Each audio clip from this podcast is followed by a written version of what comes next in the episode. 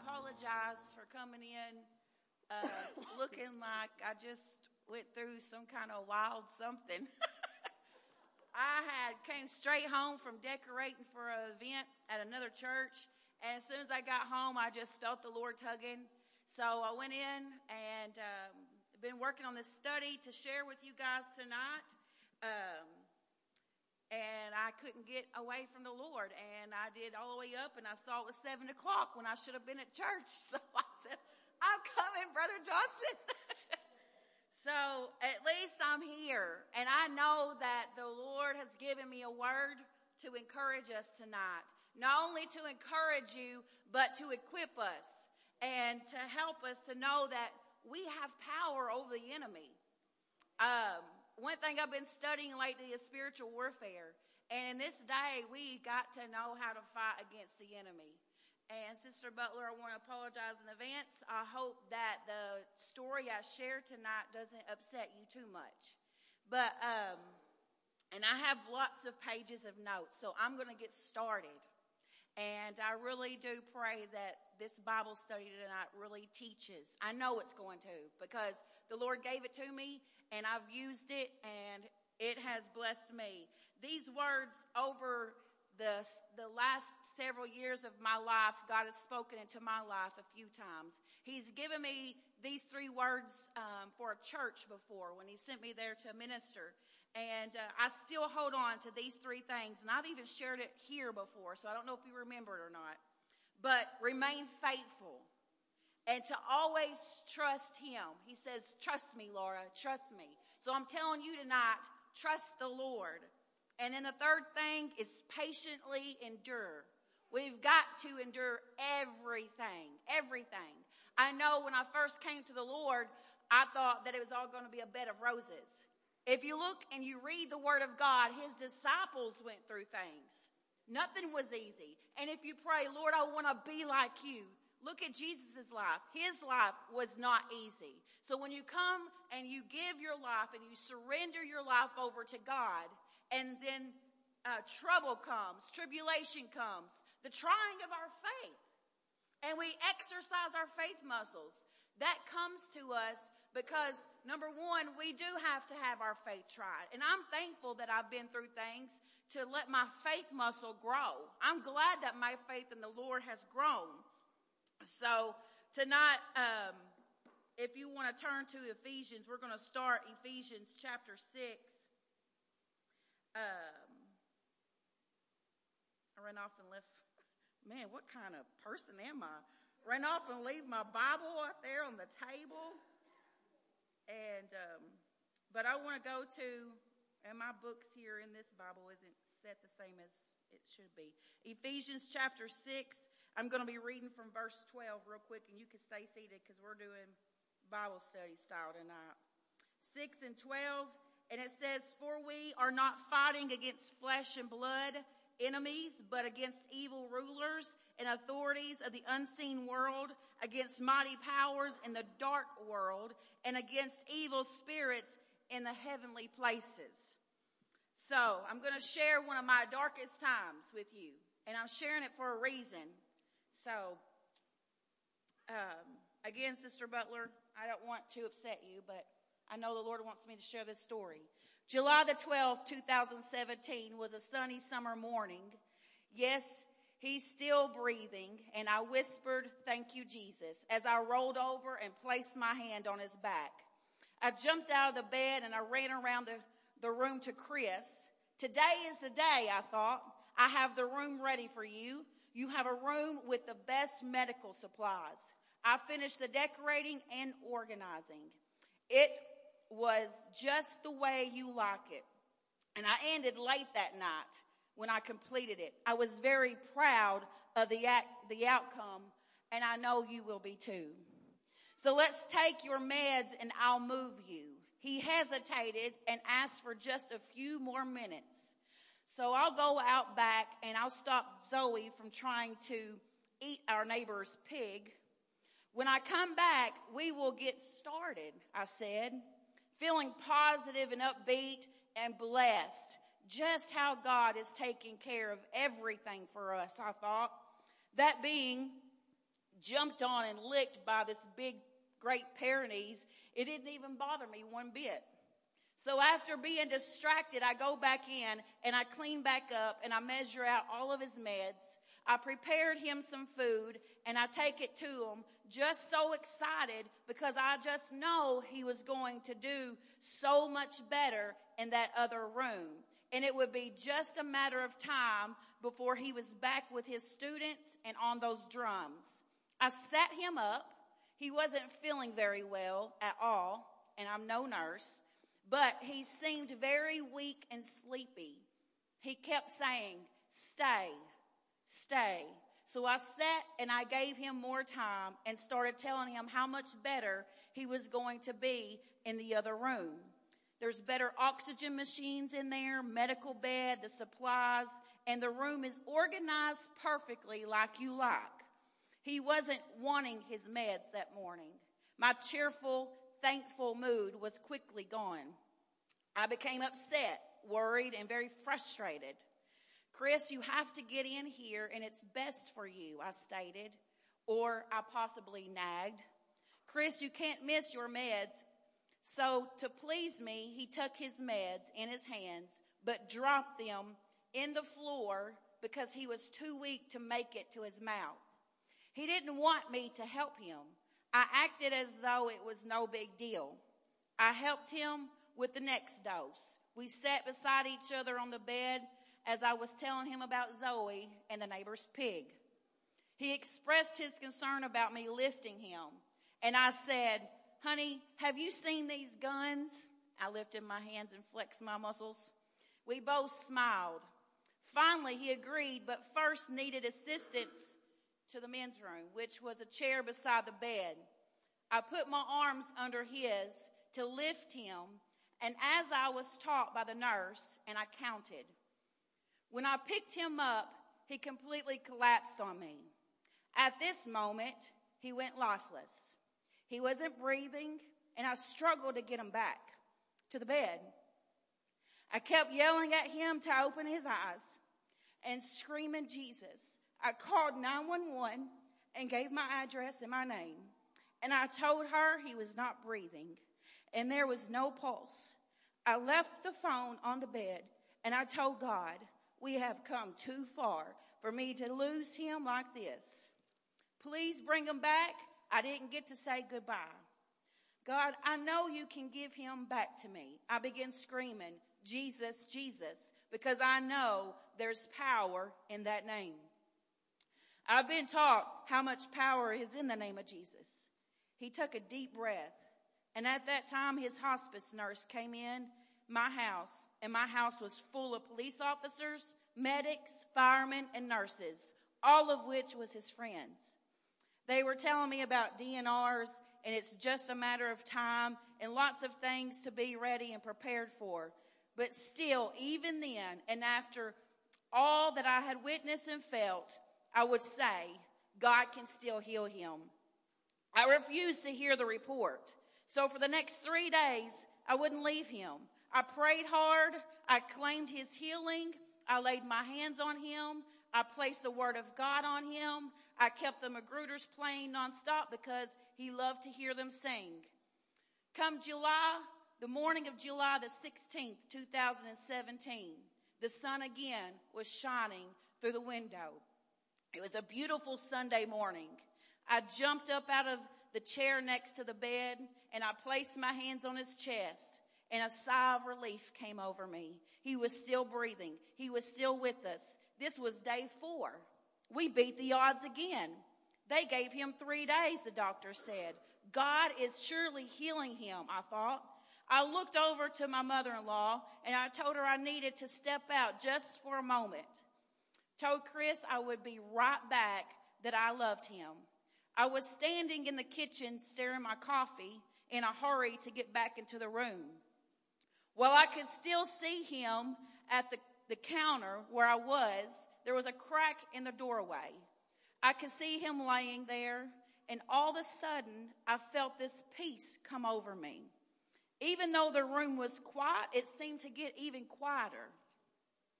The room became brighter than I remember it being before. I felt a shift in the atmosphere that I can't describe to you to this very day. I froze. I didn't speak a word to one person. I didn't even speak a word to my mother-in-law who was in the room with him still.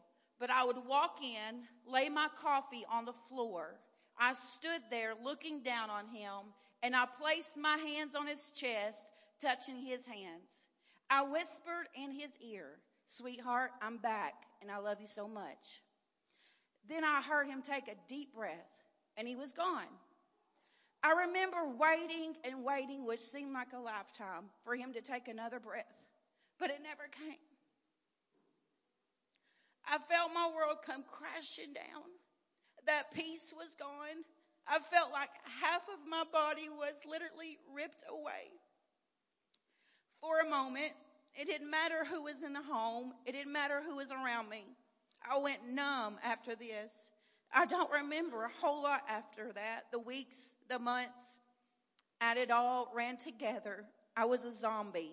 I called it my zombie mode. Then came the enemy. God doesn't care about you.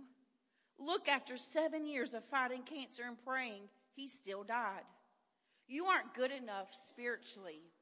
Your prayers aren't powerful enough. You couldn't even save your own husband. It's your fault he died. You shouldn't have moved him. You need to resign as youth pastor because you don't deserve to be in ministry. Your faith is weak. You got nowhere. The adversary is a master at lying. He uses certain mental strategies and fiery darts against our minds. Excuse me. Satan's, Satan and his workers always attempts to make them appear stronger than what they are, more important than what they are, even more scary than what they really are. Their main goal is to intimidate you and I. They will cause several thoughts to enter into our minds that are nothing more than what I call a spiritual bluff. The enemy likes to bluff us. And I'm here to tell you or to teach you tonight that I'm not just preaching or teaching a word, but I have lived through what I'm sharing with you. I can tell you that the Word of God is powerful, that prayer really does work. These continual hits of negative thoughts against your mind, they'll never stop. This is a very true, and especially when you're on the verge of a spiritual breakthrough. You're either on a spiritual breakthrough or a breakdown. So either way, you need the Lord in your life. And so here the enemy sees a weak moment and he's going to target that immediately. So also he sees this during times of transition. As well, the enemy will torment you through your thoughts and emotions. I hate when emotions get the best of me sometimes. And I know you feel the same way too. So to get you to believe whatever he can to distract, discourage, or intimidate you. This is so he can try to trick you into thinking that what God is doing is not from God. It is not good and it will cause more difficulty or is impossible for you to even overcome what you're facing. And what seems impossible with man is possible with God. When you realize these thoughts are causing confusion, they cause fear, they cause anxiety, they are not of God. When you are experiencing these emotions, you can assure yourself that the enemy is trying to distract you, discourage you, and to pull you away from what God is about to do in your life because it's Satan. John chapter 8 verse 44, when he speaks a lie, he speaks from his own resources, for he is a liar and the father of it. We cannot sit and entertain thoughts that aren't true because when you do this, guess what? You're entertaining Satan himself. I'm going to pause right here for a second. Any thought that is not of God, impure thought, a negative thought, a fearful thought, an untrue thought about a brother and sister. When you set and you dwell on those thoughts, you're entertaining Satan. You're just welcoming him in and you're sitting there entertaining him. So, I want to do this. I want to address three lies tonight, okay? Three lies that the enemy uses that will expose the truth that we can be able to disarm misunderstandings caused by the lack of knowledge. We must know our enemy in order to defeat him. You know when, and I've said this before too, when we go to war, you're going to learn about your enemy. I remember in school when I played basketball, I would watch my opponent. I would see how they move. You would watch their plays. When you learn their plays, you can stop them from getting and shooting and making a goal. So we have to know our enemy. You have to know what he does, the way he moves in your life. I know now when I have a negative thought about somebody, I'm going to rebuke it in Jesus' name. And if it continues to come, I'm going to go to that person and say, Hey, I feel this way. So I've came to some of you before. Hey, I'm sorry if I've done this or said this. Are you mad at me? I've done that because I'm addressing it head on. Because I'm not going to give the enemy room to play and to manipulate my mind anymore.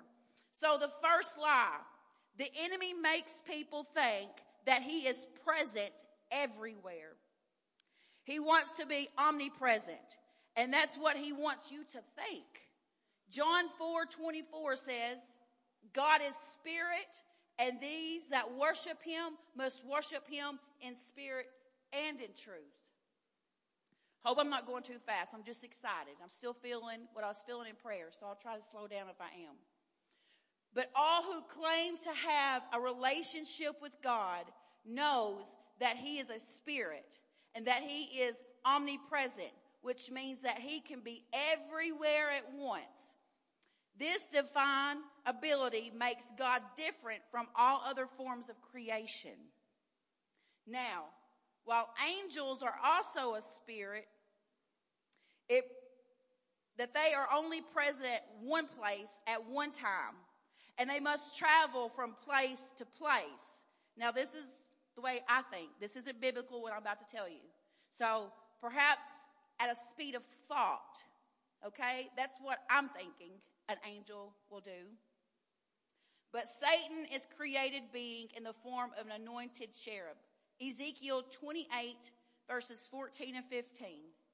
You were the anointed cherub who covers. I established you. You were on the holy mountain of God. You walked back and forth in the midst of fiery stones. You were perfect in your ways from the day that you were created until iniquity was found in you. So he is not and he cannot be present all places at once. So he doesn't have that power, but he has helpers they are called principality, powers, rulers of darkness of this age, spiritual hosts of wickedness in heavenly places. You never hear people say, well, I'm fighting Satan. Satan is tempting me today. Or I'm under, under attack. Satan is working hard on us today. I don't know about you, but I've heard it before. I've had a friend over here, a family member in a different town that would say, hey, Satan you know, I've been tempted today or I've had a bad day, the enemy's working on me. He can't be at my friend's house and he can't be at my family's house at the same time. But he has helpers. And the reason that we think that Satan is all present is from the conversations like the one I described to you today. We're thinking, man, he's all over the place today. But he's not. He's also identified as a serpent of old called the devil. In Revelation 12 and 9, he is only present one location at one time. The Hebrew name of Satan is Satan. It means adversary. I want you to listen to me really close on this part, okay? This is not just Satan himself, but anyone, anyone who works adversely against the righteous. So when someone disobeys the Lord, the Bible reveals that God raised up an adversary against Solomon. Those adversaries were men who rose up against King Solomon during his reign. So, Hebrew word for adversary is also Satan. The Hebrew word for Satan is used two ways, meaning both Satan, the fallen angel, and adversary to a specific person.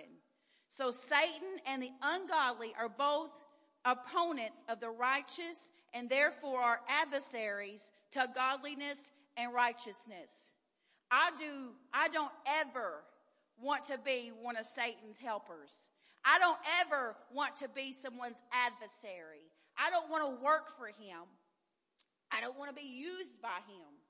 So, the adversary can be both invisible spiritual enemy and a fleshly human enemy. We must not accept that Satan himself is all present. And this is a lie that he would love for you to accept because you are believing that he could have been more powerful than what he really is. Only God is present everywhere and Satan can't be. Only God is that powerful if you have been filled with the Holy Ghost. You have the power of the living God inside of you. You are stronger than the enemy. And that's one thing I want to drill into you tonight. You are more powerful than the enemy. Every single one of you sitting in here tonight, you are more powerful than the enemy. I don't care if you have to get up every morning and look yourself in the mirror. You are more powerful than the enemy. Say it to yourself. I know the more I hear something, the more I believe it. it. Is Brother Casey? He ain't even here and I want to pick on him. It's Brother Casey? There you are. See, I need to get my glasses checked. You know, he always jokes about me needing to be focused. So I hear myself sometimes during the day, Laura, get focused. But he jokes and tells me, Are you focused? So every day I'm like, Laura, you need to get focused. So when we hear something every day, we are we are alert to that. We we know we have to be something. So every day when you get up, if you question your prayers, if you question your walk with God, remind yourself who you are. You are a child of God. You have, if you have been filled with the Holy Ghost, you spoke in other tongues as evidence, then you have the power of God. He is living inside of you. You have that power. So you are more powerful. He is under your feet. When you grasp a hold of that concept, you say that prayer. You rebuke the enemy and you hold on to God's promises and you believe and He's going to do something because God never leaves you. He is right there with you, defeating any form of darkness that tries to overtake you. If we will realize this and not allow the enemy to cause us to believe that he is stronger than us, then nothing can keep you from God and what he has for you. Nothing. No man on this earth and no spiritual evil being can keep you from the love of God and what he has for you. Not even your darkest hour. So you could be thinking about your darkest time or the time that you messed up the most. Not even your failures that you've repented of can keep you from God. Lie number two.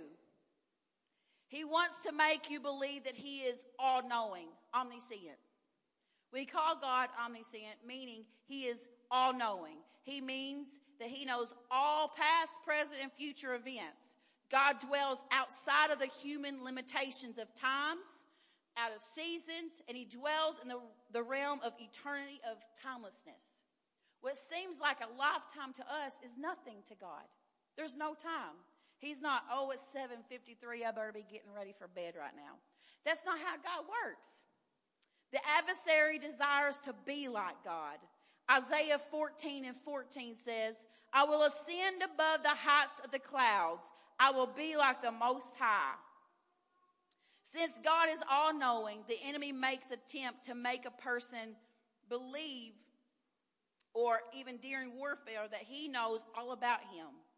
He knows their situation, he knows the plans, and how to prevent any form of victory or success coming from the battles. He wants you to believe that he knows what's going on in your life and that he can stop the victory from coming. He wants you to believe that he knows every bit of it. This is how I see it, okay? This is how I see the enemy. He only can use against you what you give to him.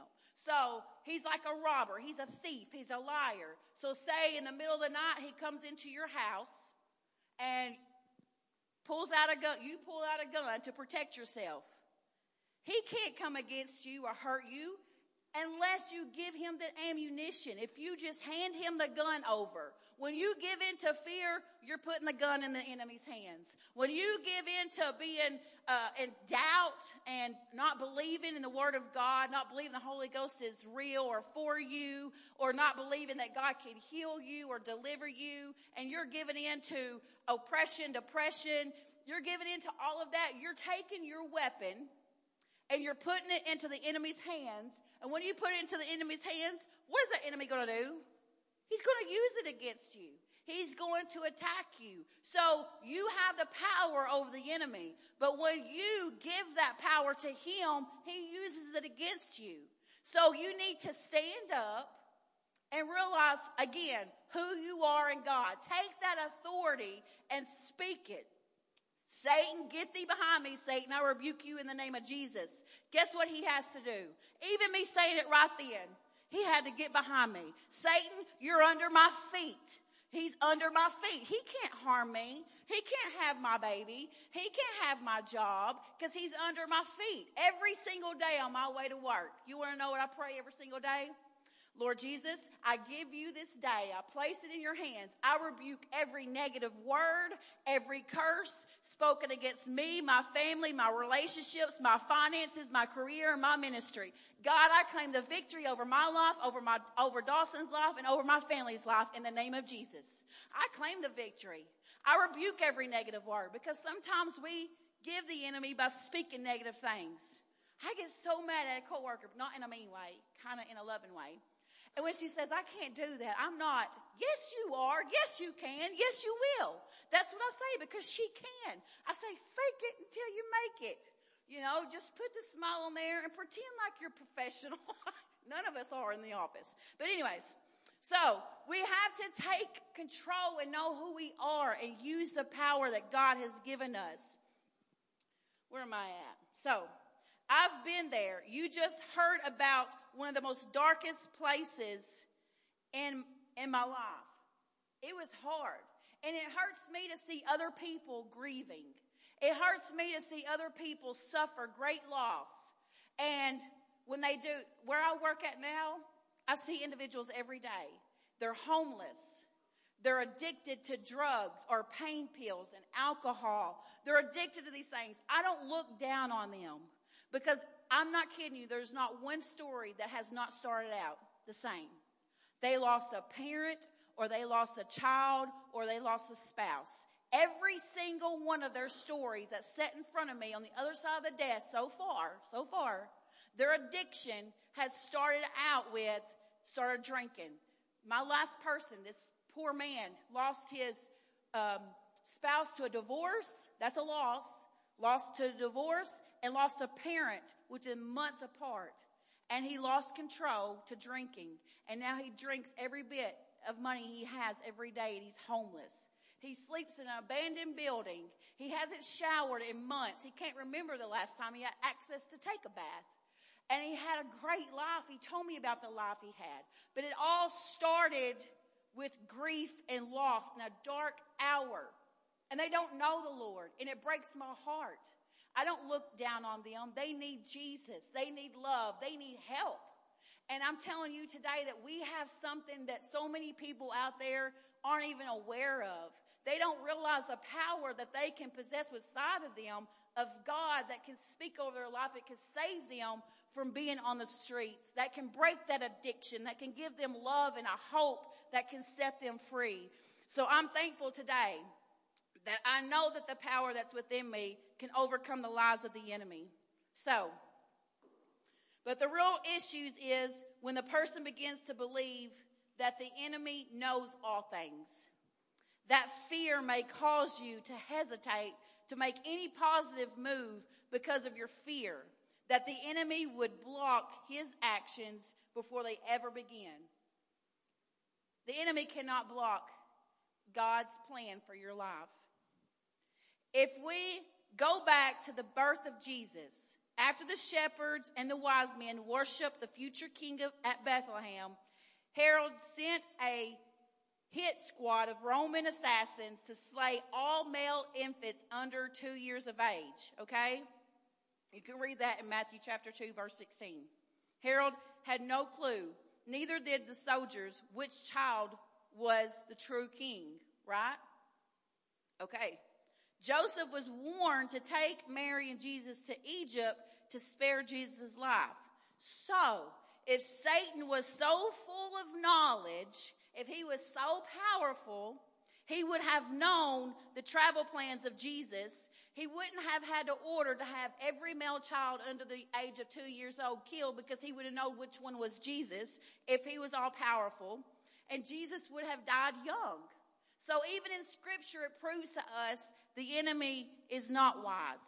And another great point to make is if Satan would have known that the final and ultimate defeat he would not have went through and endured the crucifixion and the resurrection of Jesus because he lost. He lost when that happened. So why would he allow the crucifixion to occur and not prevent it?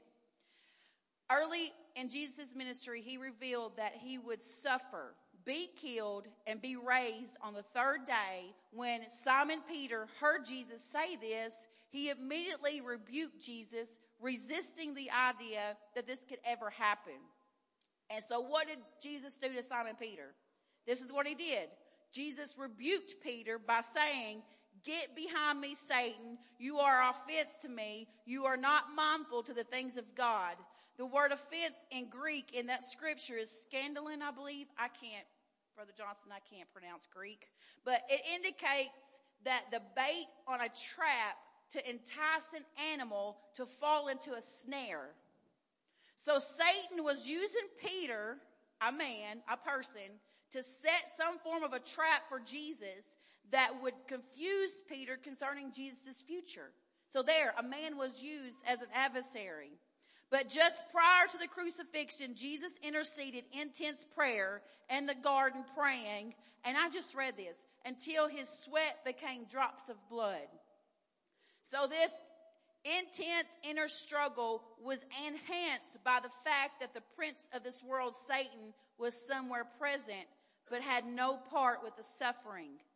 Because Jesus said this, the ruler of this world is coming and he is nothing in me. The prince of this world is also the prince of the power of the air. The Bible shows that Satan is the leader of this world.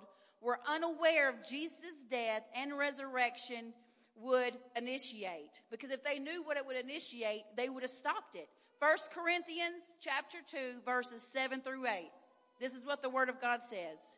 But we speak the wisdom of God in a mystery, the hidden wisdom which God ordained before the ages of our glory, which one of the rulers of this age know for had they not known, they would not have crucified the Lord of glory. So it says it right there in the word of God. If the adversary known his defeat was in the nail scarred hands of the suffering Messiah, he would have stopped the entire thing. He would have stopped the, crucif- the crucifixion and Satan doesn't have all knowledge. The enemy does not know the plans that God has for you. He does not have all knowledge of your life. So when he begins to lie and say that you will not make it, you will fail, you are not good enough, the enemy is scared of what you will become in Jesus. Satan knows if he can get you to believe a lie and stop the will of God for your life, then he can stop the blessings of God in your life. So use the power in you to rebuke Satan in the name of Jesus. Remind the enemy of God's promises over your life. One of my favorite verses, and yes, I'm going to quote it. Jeremiah 29 11. I know the plans I have for you, declares the Lord. Plans to prosper you and not to harm you. Plans to give you hope and a future. So we have to, one of my words, trust the Lord. No matter what circumstance, trust the Lord. Here's the third lie. Make you think that he is all powerful. Omni, okay. Brother Johnson, I have a hard time pronouncing this word. Can you say it for me? All powerful, omnipotent. There we go. I knew it would come to me. Omnipotent.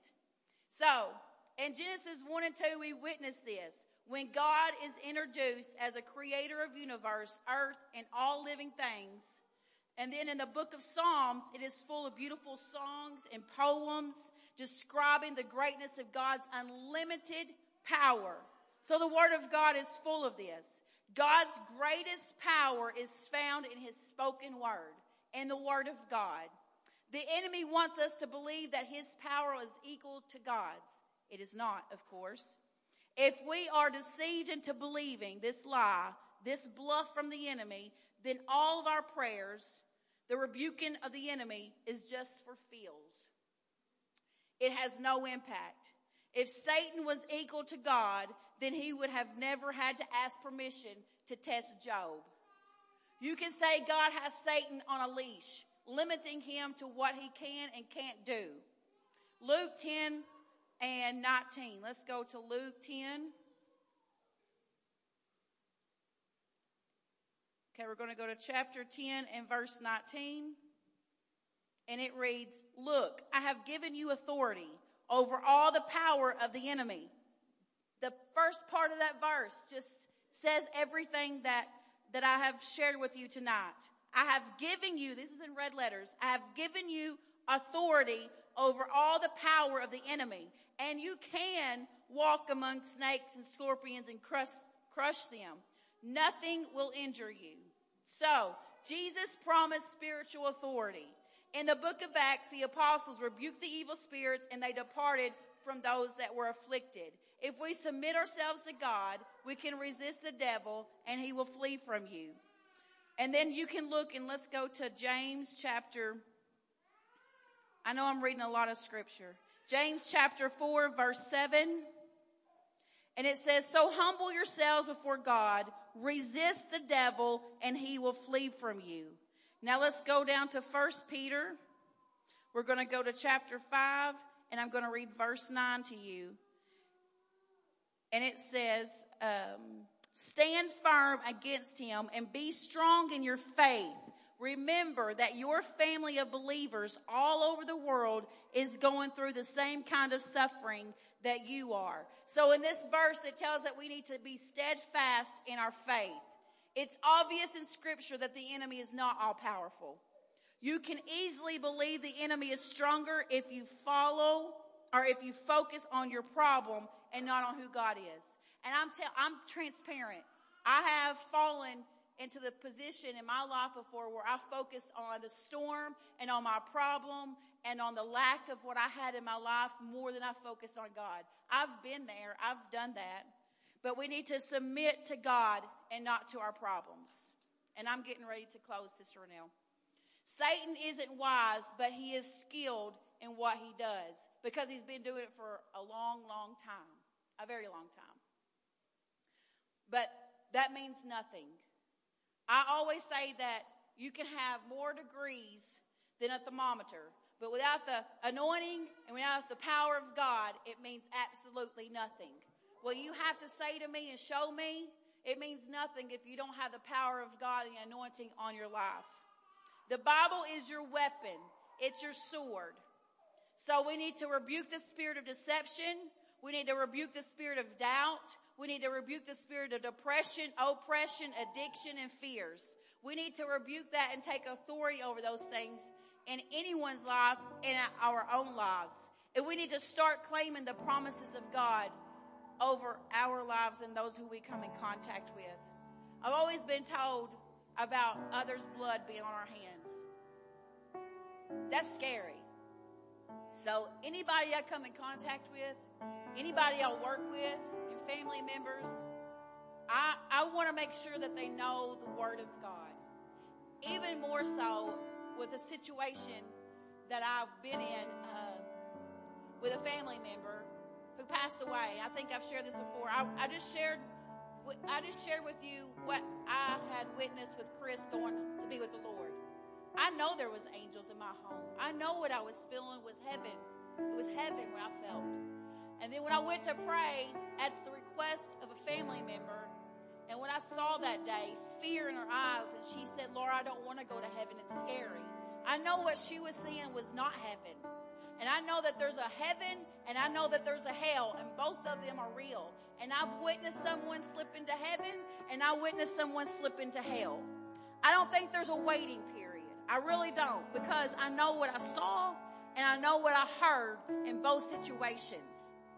And it was peaceful, it was joy. There's words that I felt, I can't even, there's no words to, to describe to you what I felt in my home when Chris went to be with the Lord. I know angels came and I know they ushered him, and it was beautiful. It was sad, heartbreaking for me, but it was beautiful what I felt and witnessed.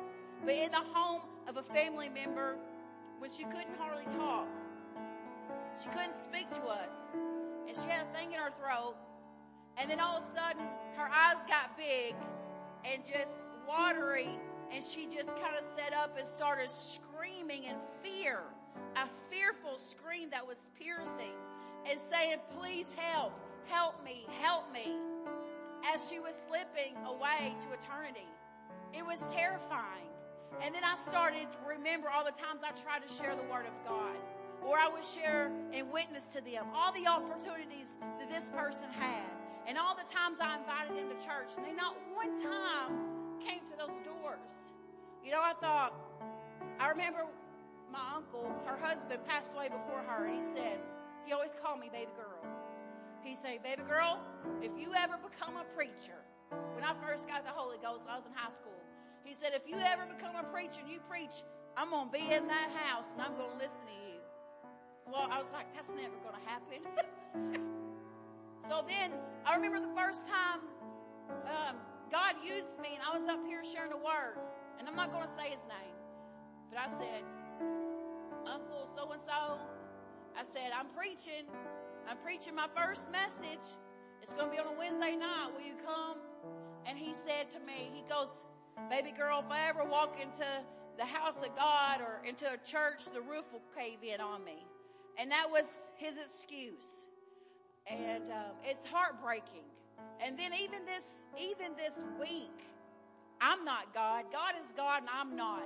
I am no place to put somewhere where they belong into eternity. But even this weekend, unexpectedly, I got a phone call to come and pray for somebody. And I was nervous. I called Pastor. I said, Pastor, you know, how do I pray? I do believe God can do miracles. Their entire body is eat up with cancer. Entire body. We've been, our church has been praying for her. We've been praying for her every day. And I'm going to say her name because I'm about to tell you what God did. Her name is Renee Northern. And we've been praying for a miracle in her life. And so this Saturday, we was called to go and preach and lay hands on her. And uh, I get over there and Jeff was with me, and we go there, and I've been. This is extended family of my brother-in-laws, but they all feel like family to me. But they've never been here before. Some of them never experienced Pentecost. There was a Baptist preacher there who found out he didn't really believe in women ministers. so I was nervous. I'm not going to lie. And I said, God, I just need you to do something. I can't, I'm just me. I can't do nothing. I just need you to do something. So they said, Laura, are you ready to pray? I said, how about we all just join hands in a circle and I want us all to pray together. You guys know when you have the Holy Ghost, you feel, you, you sometimes can hear the words in your mind or you feel it coming. I just vomited the Holy Ghost out. And I know that's probably not a good way to describe it, but I didn't feel it coming. I didn't hear the words. I was just praying with my family that's never, most of them never heard me or seen me in the spirit. And I'm just praying and boom, there it was. It, it shocked me, sister. I was just like, what's going on? I mean, I didn't do that, but I was praying in the spirit. And then I, I felt God tell me to lay my hand on her chest. So I laid my hand on her chest, and then the power of the Holy Ghost began to move. You can feel God's presence. And that Baptist preacher, Sister Young, he's like, He's, he's in his 80s. He was like, woo! He started I was like, pray, I kept on praying. I, my eye was open. I was looking around, praying. Holy Ghost. I don't know, is that biblical? So he he did it with his, his shoulders, and then he started bouncing. We're on a back patio that surrounded this double wide that they built themselves. He started jumping and shouting hallelujah, and we thought the porch was going to fall in. So we just kept on praying and I saw tears coming from our eyes. And I was, I was, felt the Holy Ghost move. I was done praying in the Spirit. I thought we were done. But Renee wasn't done. she just kept praying. I saw her lips moving, and she just kept praying. She could, she was really weak. She couldn't hardly move. I couldn't understand a word she was saying. I don't know. God could have been filling her with the Holy Ghost right then. I couldn't hear the words coming out of her mouth, but she just kept on. She wouldn't let go of my hand, and I feel the Holy Ghost right now. I couldn't let go of her hand, and the family was crying. They were praying. And then Jeff goes, uh, when we were getting ready to be finished, he goes, I want to lay hands on you and pray for a miracle. Now, people ask me all the time, you know, I prayed for a miracle, but God didn't do it. You don't know. The miracle could have been their healing on that side of heaven. That's a miracle that they went to heaven. They got their whole body back. We can't answer for God because we're not God. God is God and we are not. But I can say this she did pass away at 3 o'clock this morning. But I know what we felt when we were on the porch. I know what God was doing in her life. And that's a miracle in itself. It's a miracle in itself what I witnessed in that entire family on that porch last weekend. And then I got in the car. and I looked at Jeff. I said, You might think I'm crazy. Brother Casey, can you believe that would come out of my mouth? I said, You might think I'm crazy, but I really feel that when the Holy Ghost just fell out of me like that, because that's never happened to me before, I was in shock. I said, I think I felt like God was showing somebody who was doubting. I felt like there was doubt, and He was showing someone that the Holy Ghost is real. So God just took over, and that's what I want. I want God to take over. And this is, I get a phone call, get down the road, and my phone rings. It's my sister. Some people you don't need to put on speakerphone, but I put her on speakerphone. And I said, Nina, you're on speakerphone. So she knows. She better be good. and she said, sis, um, well, she's like, I got to tell you what just happened. I was like, tell me. And she goes, I was in there talking to, I'm not going to name names just in case they listen tonight. But she goes, that, that preacher man called his son out there, and every time he says, I want to talk to you about so and so, he usually tells them to not believe what they say because they're fake. And so when he said, I need to talk to you about that girl, we were like, surely Laura's not fake. So he calls him out there and he goes, What we felt in there was real, son. That girl is real. And I'm not saying that for myself tonight. I'm telling you for this for a reason. And then that girl, there was a girl there, and she started crying, and he said, I could interpret some what she was saying. She was praying in the spirit because someone was doubting and they didn't think that what she was what was happening was real. And I just said that to Jeff in the car. Well then the girl started crying. She goes, I never believed it. I never believed it. So God was not only ministering to someone sick, but he was believing someone in doubt. And that's what the power of God can do. So that's what you have inside of you. It's not about Sister Renelle. It's not about me. It's not about any of y'all. It's all about Him. And if we would just allow His power to flow right through of us, we don't have to do nothing. Just believe, rebuke the enemy, trust God, and endure your darkness. And something good is about to happen. Something good is going to happen. So let's stand tonight. I, I hate the enemy. I hate what he does. I hate that he has so many people chained and bound. I hate the control that people give him. I put y'all through a bunch of notes tonight, but I'm telling you something. I know that the power of God is real. I know his love is real. And I know that if we trust in him and we endure the darkness and we trust him and be patient, there is no telling what he can do in our lives, in our families' lives, in our co-workers' lives, every single day. I know that their blood is going to be on my hands. So I want God to do whatever He can. So I want to encourage you tonight. You can pray where you are. You come to the altar. But if you are bound tonight, if you are bound to addiction, if you're bound to fear, if you're doubting that God can move in your life like He does others, there's an altar. And it doesn't mean that you're a bad person if you come and kneel at the altar. But this altar is there for us to lay down anything negative that we are holding inside of us or we want God to break any chain. Just give it and surrender to God. That's what the altar is for. Lay it at the altar and praise God. So let's pray tonight and let's just take a few moments. I know it's longer than normal, but I really want to surrender all and God to work through me so He can use me to reach others. In Jesus' name. Lord, I want to thank you for, God, everything that you do. God, thank you for your word tonight. Thank you, God, for your power being known in our lives. Thank you for teaching us and instructing us through your word, God. God, your word is power, God. It's our weapon against the enemy, God. It's our firm foundation, Lord. It's a blanket that covers us, and God, that loves on us, God. Your word, God, covers everything, God, that we need, God, that we desire, and that we face, God. I praise you and I worship you, God. I pray for my church family tonight, Lord. God, there's anyone here, God, that's grieving, God those who are hurting, who are sick, God, for those who are bound, God. God, I pray for freedom, God. I pray for peace and joy. And God, I pray that your spirit, God, would fill the temple, God. Let it fill their temple tonight, God.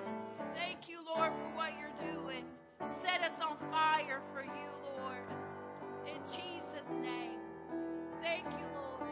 I praise you, Lord. Thank you, Jesus. Thank you, Jesus. Thank you, Jesus.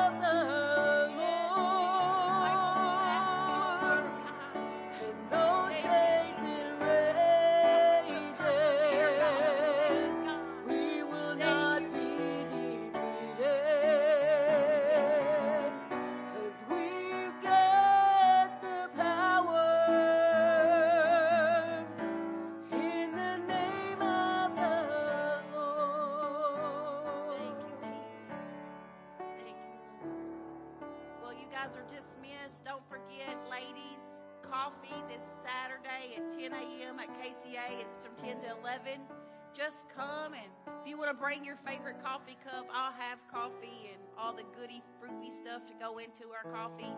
And come for a cup of coffee and some encouragement. So 10 to 11 this Saturday morning at KCA. And uh, remember, Pastor and all those who are traveling and those who are in competition, Bible quizzing, quizzing sorry.